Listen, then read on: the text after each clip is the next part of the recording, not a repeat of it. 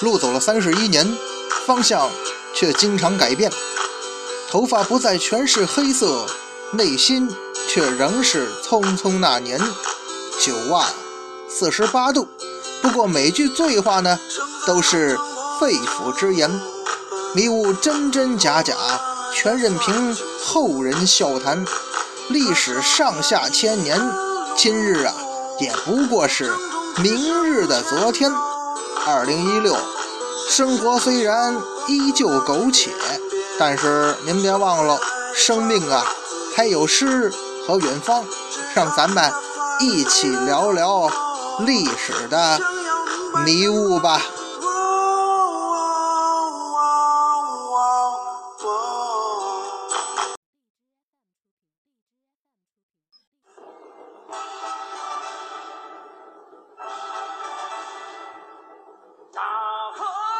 昌书馆说书人，一壶浊酒论古今，纵论上下千年事儿，笑谈历史风雨云。哎，各位好，欢迎光临文昌书馆，收听我们的节目。我是主播君南，这个说水浒道好汉。今儿啊，咱们继续讲述。上一回开书啊，咱们开讲了两个新的梁山头领，小温侯吕方和赛仁贵郭胜。哎，其中啊，这位赛仁贵郭胜啊，还被金庸先生给安排成了后来那位这个《射雕英雄传》主人公郭靖郭大侠的先人。你看他这子孙出名，虽然郭胜这人在梁山上比较低调。郭胜跟吕方这两个人啊，应当怎么说？从这个绰号到这个打扮呢，俩人都是他 cosplay 的意思。吕方学吕布，郭胜学薛仁贵嘛。其实这哥俩呀，咱们前面讲了嘛，一个老家在湖南，一个老家在四川，都是生意人，做买卖的。后来呢，因为这个做生意过程中啊出了变故，都落草为寇了。于是呢，一个湖南人，一个四川人，就在山东地面上干起了打家劫舍、这个 拦路劫道的营生。不过呀，两人相比吧，这吕方还算稍微实在点因为这个郭胜啊来找吕方，吕方有山寨吗？对影山，郭胜要夺这个吕方的山寨。吕方的意思吧，既然对影嘛，那你要抢咱一人一个。郭胜说不行，我全要。这下子俩人说不拢，那就只能靠武力解决了。俩人就天天约架，打了一段时间吧，天天还不分胜负。这天儿天气挺好，俩人又约架，哎，又打起来了。打就打吧，可打着打着吧。俩人出现状况了，哎，出现什么状况了？前面说了嘛，这哥俩喜欢 cosplay，所以呀，他们学的这两位仙人吕布和薛仁贵用的武器呀，他们也用，这就是方天画戟呀。俩人兵器都是方天画戟。那这两只戟上，前面定场诗也说过嘛，一个只。挂的是金钱豹子尾，一只挂的是金钱五色幡。有过打架经历的这个朋友哈，小时候如果打过架的都知道，您要是打架过程中，你这头发长一点或者衣服长一点反正你身上有什么能让人抓或者刮的零碎吧，在你查架过程当中是极为不利的条件。我有一位发小啊。这哥们儿小时候吧，特喜欢打架。反正那时候我的经验就是吧，但凡哪天看他又理一平头或者近似光头的平头，我就知道这小子又要跟人打架了，总得做个准备工作。其实啊，这俩 cosplay 的兄弟吕方、郭胜，他就不明白这情况。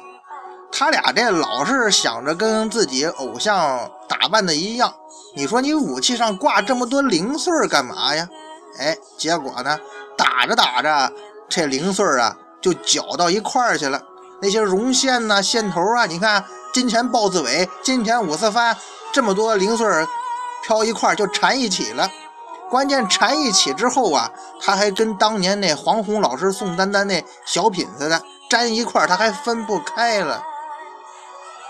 如此一来，这吕方郭胜，如果说刚才还在比招式、比内力、比谁更狠，现在可好，直接改拔河了。咱们先让他俩在那拔着啊，咱在旁边插几句话，咱们大家伙可以沟通或者切磋一下啊。其实咱们所处的这个年代啊，对于古代那些冷兵器的知识啊。我们很少关心，甚至呢有很多匮乏了。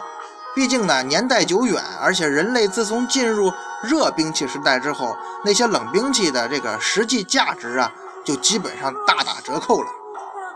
而且呢，咱们很多军迷啊，对现代武器比较熟知，可是对古代冷兵器呢，可能很多人就比较陌生了。那我就简单说一下我对一些冷兵器的了解哈。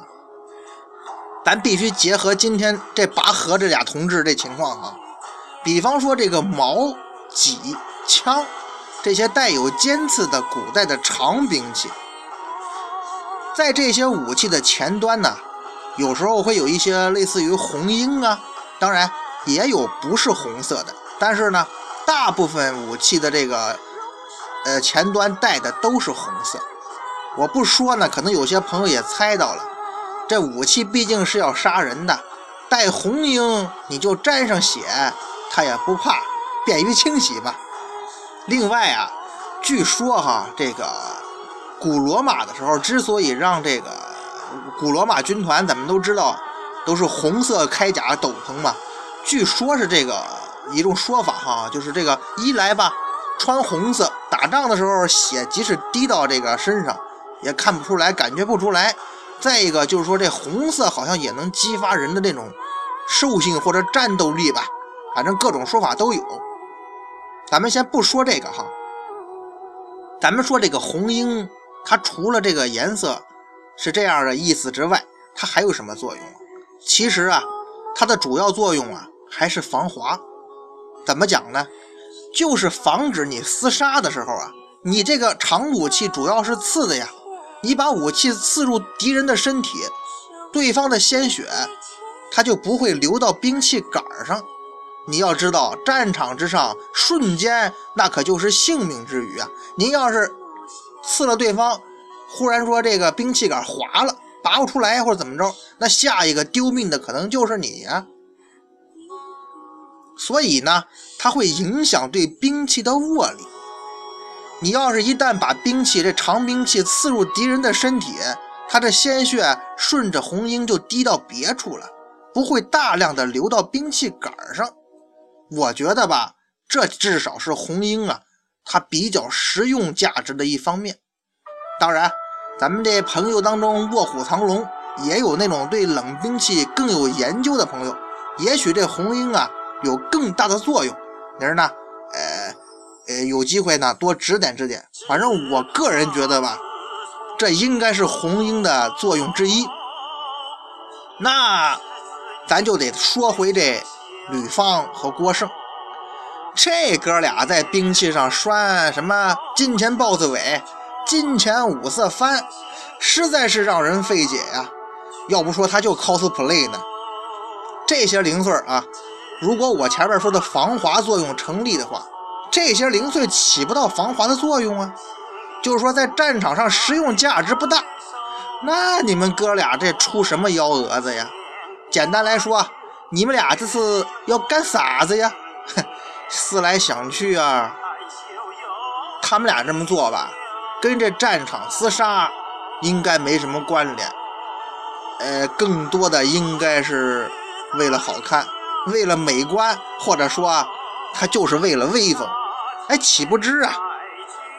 有时候这美观跟实用，它真的挺矛盾的。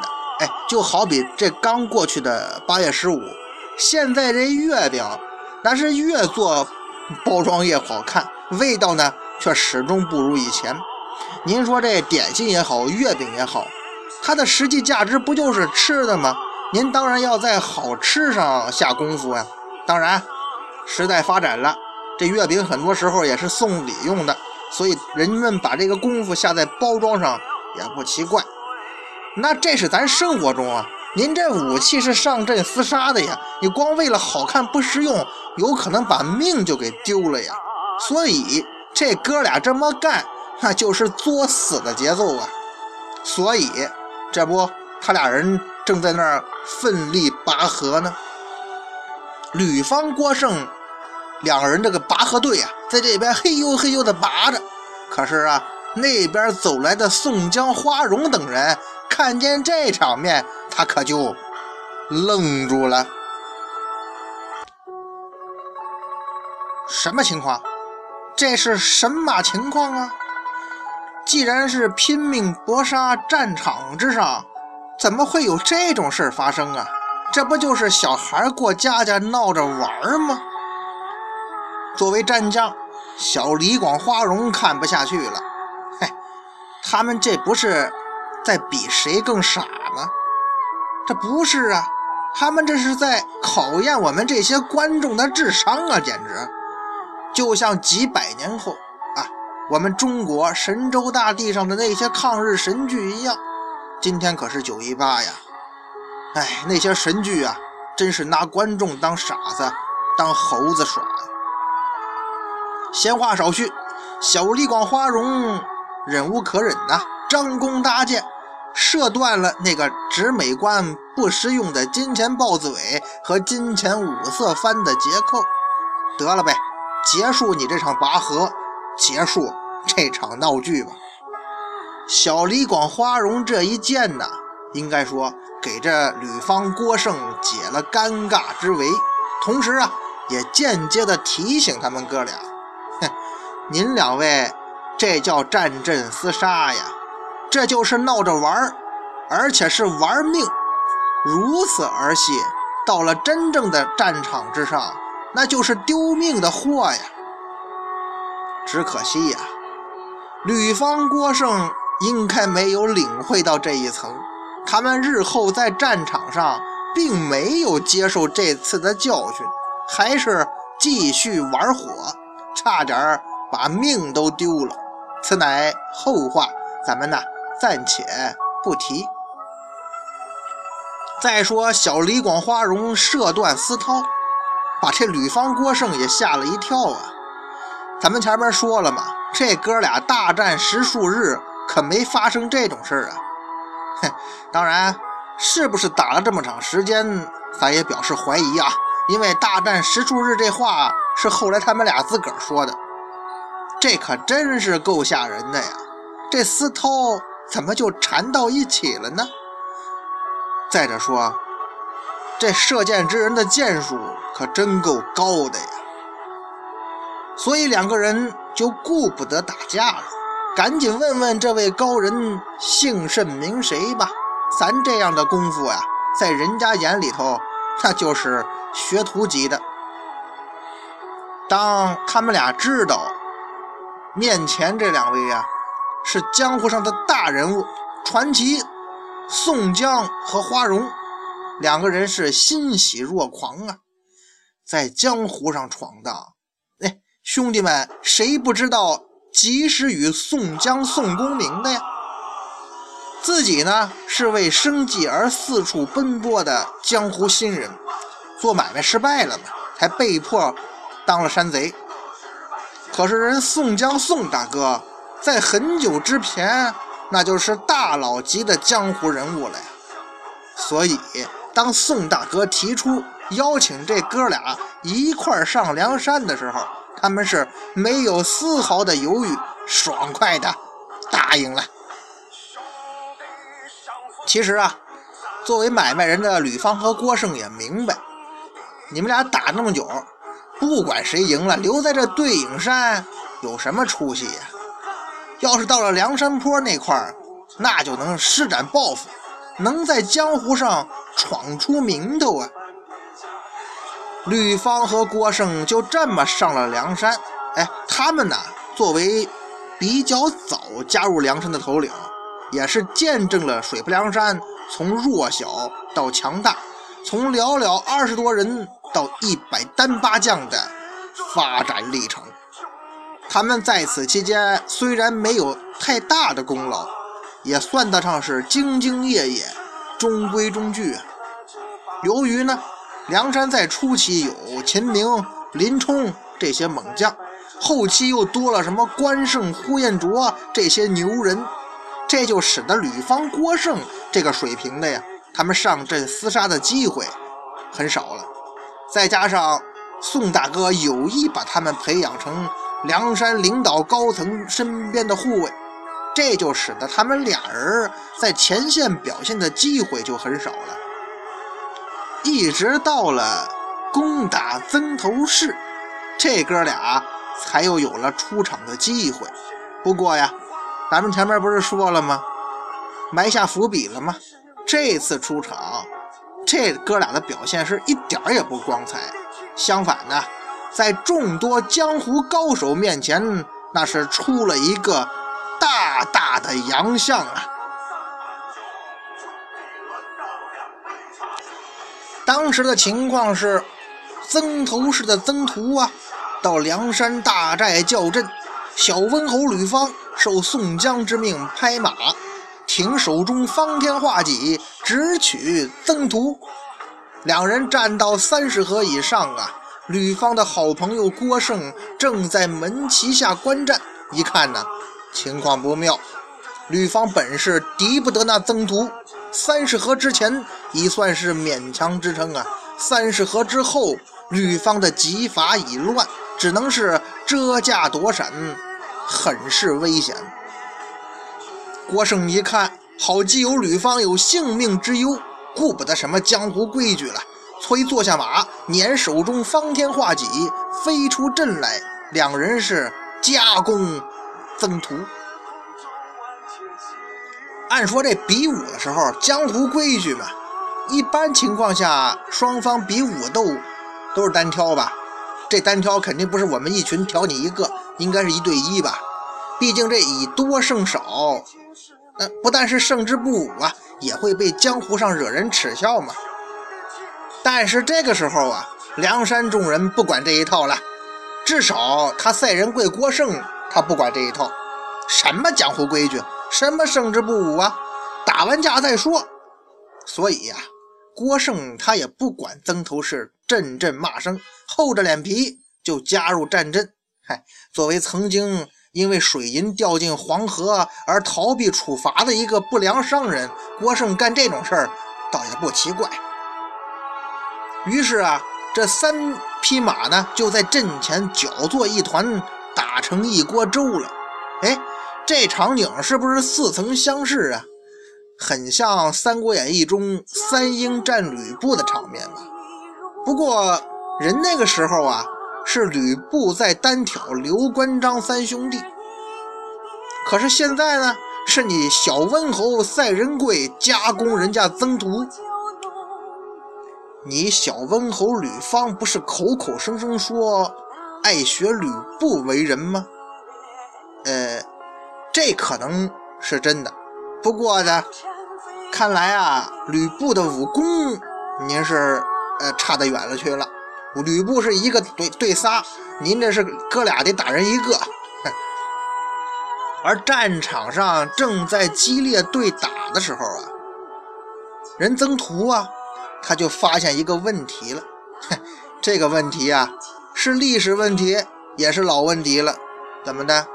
吕方、郭盛这两只戟上，他还挂着那金钱豹尾呢。这当这两只戟舞动的时候，这些零碎就在空中乱舞啊，cos 的真漂亮，一个像吕布，一个像薛仁贵。可是啊，你越 cos 的越舞的漂亮，又要重复历史错误啊。又有要搅在一起的意思。曾屠明显这个人很精明啊，看见这种情况，他突发奇想，他想让用这手中的长枪啊，让这两条这个金钱豹尾的丝绦啊缠在一块儿。当然了，曾屠他也不知道这样做能不能成功，他以前应该也没见到过有人会在这种非常严肃、惨烈的生死相搏的战场上干这种玩酷的 cosplay。而且呢，你弄这些华而不实的东西，两位大哥，你这不是脑残吗？可是啊，这个时候战场上瞬息万变呢，说时迟，那时快，曾屠用枪轻轻一拨，他那长枪的朱缨啊，就喷着吕方、郭盛二人两条方天画戟的豹尾就缠在一块儿了，结果就是。这三件武器纠缠在一起，躲扯不开了。这么一来，三个人都想抽出兵器呀。可是你想啊，缠得厉害呀！上次两个金钱豹尾缠一块吕方、郭胜拔河都扯不开，这下更好，跟那长那个曾屠的枪三件兵器扯一块了，短时间内三个人都抽不出来。于是这战局啊，就成了两人战曾屠，变成了三人玩拔河了。杀气腾腾的战场就这么着变成了一场充满滑稽的闹剧了，变成运动会了。这个变故啊，让曾屠和他身后的小伙伴们也都惊呆了。哥几个，这是战场啊，战场上竟然……有这种事儿啊！